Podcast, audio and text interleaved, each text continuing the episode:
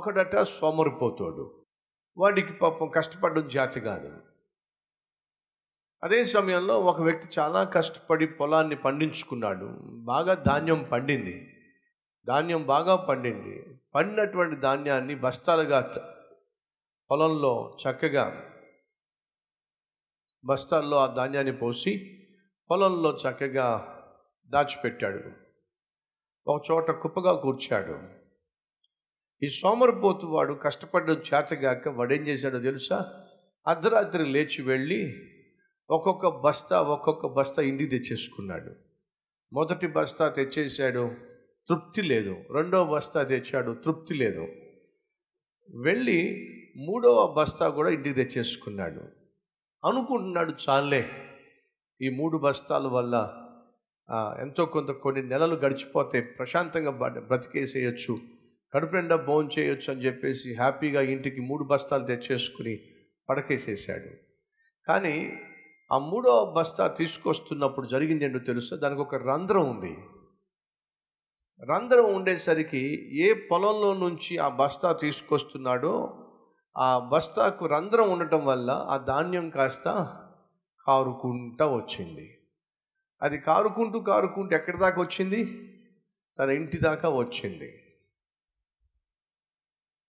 అతడు తెలివైన వాడు. పాపం దొంగోడికి తెలివి ఎక్కువ అంటారా? పోలీసు వాళ్ళకి తెలివి ఎక్కువ అంటారా?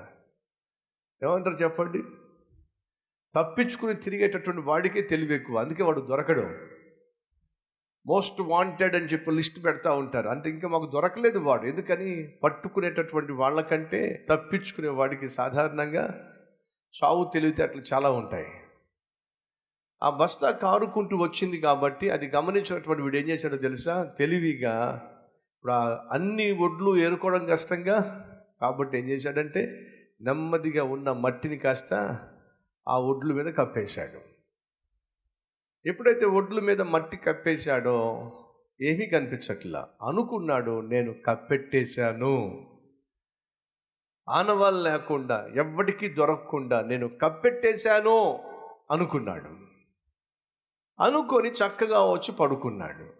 ఉన్నారా మన మధ్య ఎవరైనా చేయాల్సిన పాపిష్ట పనులు చేసేసి, మోసం చేసేసి, దగా చేసేసి, అమాయకుల జీవితాలతో ఆటలాడేసుకొని, దానివల్ల నువ్వేదో సుఖాన్ని, సౌఖ్యాన్ని, భోగాన్ని పొందుకొని, ఆస్తిపాస్తులు సమకూర్చుకొని, ఏమీ పర్వాలా, చేసిన పాపిష్టి పనులన్నీ కూడా తెలివిగా దాపెట్టేశాను, కప్పెట్టేశాను అన్న వాళ్ళు ఎవరైనా ఉన్నారా? జాగ్రత్త. కప్పెట్టేశాను అనుకుంటున్నది బయటపడుతుంది. ఎలా పడుతుంది బ్రదర్? ఎవ్వరికీ తెలియకుండా కప్పెట్టేశాక బయటపడే ఛాన్స్ ఎలా ఉంది చెప్తా వినండి. ధాన్యం స్పష్టంగా దారలా కనిపిస్తూ ఉంటే, ఆ ధాన్యం స్పష్టంగా దారలా కనిపిస్తూ ఉంటే ఏం చేశాడో తెలుసా? మట్టి పోసి కప్పెట్టేశాడు. కప్పెట్టేశాను కదా అని చెప్పి సంతోషంగా వెళ్ళి పడుకున్నాడు. రాత్రి వర్షం పడిందండి. ఏమైంది? రాత్రి వర్షం పడింది. వెంటనే వెళ్ళి పాపం ఆ ధాన్యాన్ని పొలంలో దాచిపెట్టిన వ్యక్తి వర్షం పడేసరికి అక్కడికి వెళ్ళాడు. వెళితే 3 బస్తాలు తక్కువ వచ్చినాయి. అయ్యో, 3 బస్తాలు తక్కువ వచ్చినాయి, ఏమైనాయి అని చెప్పి చాలా టెన్షన్ పడిపోయాడు. 1-2 రోజులు అయిన తర్వాత బాధపడుతూ పొలానికి వెళితే వర్షం పడింది కదా, ఆ ధాన్యం కాస్త మొలకలెత్తినాయి. మొలకలెత్తినాయి ఏమిటి? ఒకవేళ నా బస్తా పట్టుకెళ్ళిన వాడు ఆ బస్తాకి ఏదైనా చిల్లు ఉండడం వల్ల ఇలా మొలకలు ఎత్తినాయా అని చెప్పి ఆ మొలకలు ఎత్తినటువంటి ఆ మొలకల దారిలో నడుచుకుంటూ తిన్నగా దొంగోడింటికి నడిపించింది. వాడు తలుపు తట్టి గట్టిగా మాట్లాడి, తీసుకొచ్చిన 3 బస్తాలు ఎక్కడ పెట్టావు? నేను తేవడం ఏమిటి? 3 బస్తాలు ఏమిటి? దొంగోడికి సాధారణంగా రోషం ఎక్కువగా. సోమరులను మీరు ప్రశ్నించండి, ఎంత కయ్యి మీద పడతారో. పని పాటలో లేనివాడిని మీరు ప్రశ్నించండి, పని పాట లేనివాడిని, సోమరిపోతుని, వాడు చేసే పనుల గురించి మీరు మాట్లాడండి, కయ్యి మీద పడతాడు.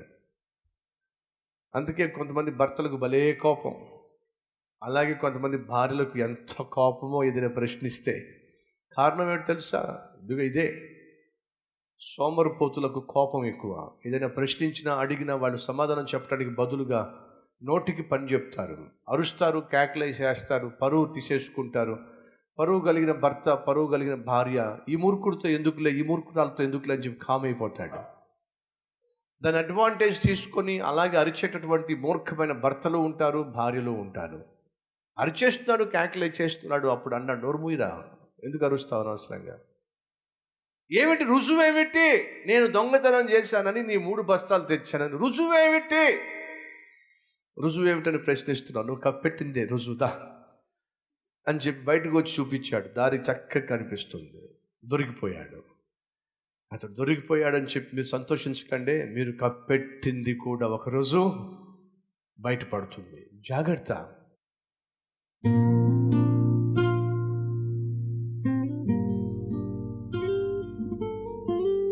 మహాపరిశుద్ధుడు అయిన ప్రేమ కలిగిన తండ్రి, ఎందరైతే క్షమాపణ కోరుతున్నారో వారందరినీ క్షమించి నీ చిత్తానుసారమైన నాయన వ్యక్తిగా, భర్తగా, భార్యగా, బిడ్డలుగా, ఉద్యోగిగా, వ్యాపారవేత్తగా, ఆత్మీయుడిగా, సేవకునిగా ఇక నుంచి జీవించులాగున సహాయం చేయమని, ఒక నూతన మార్పును, వ్యక్తిత్వాన్ని ఇవ్వమని యేసు నామం పేరట వేడుకుంటున్నాం తండ్రి. ఆమెన్.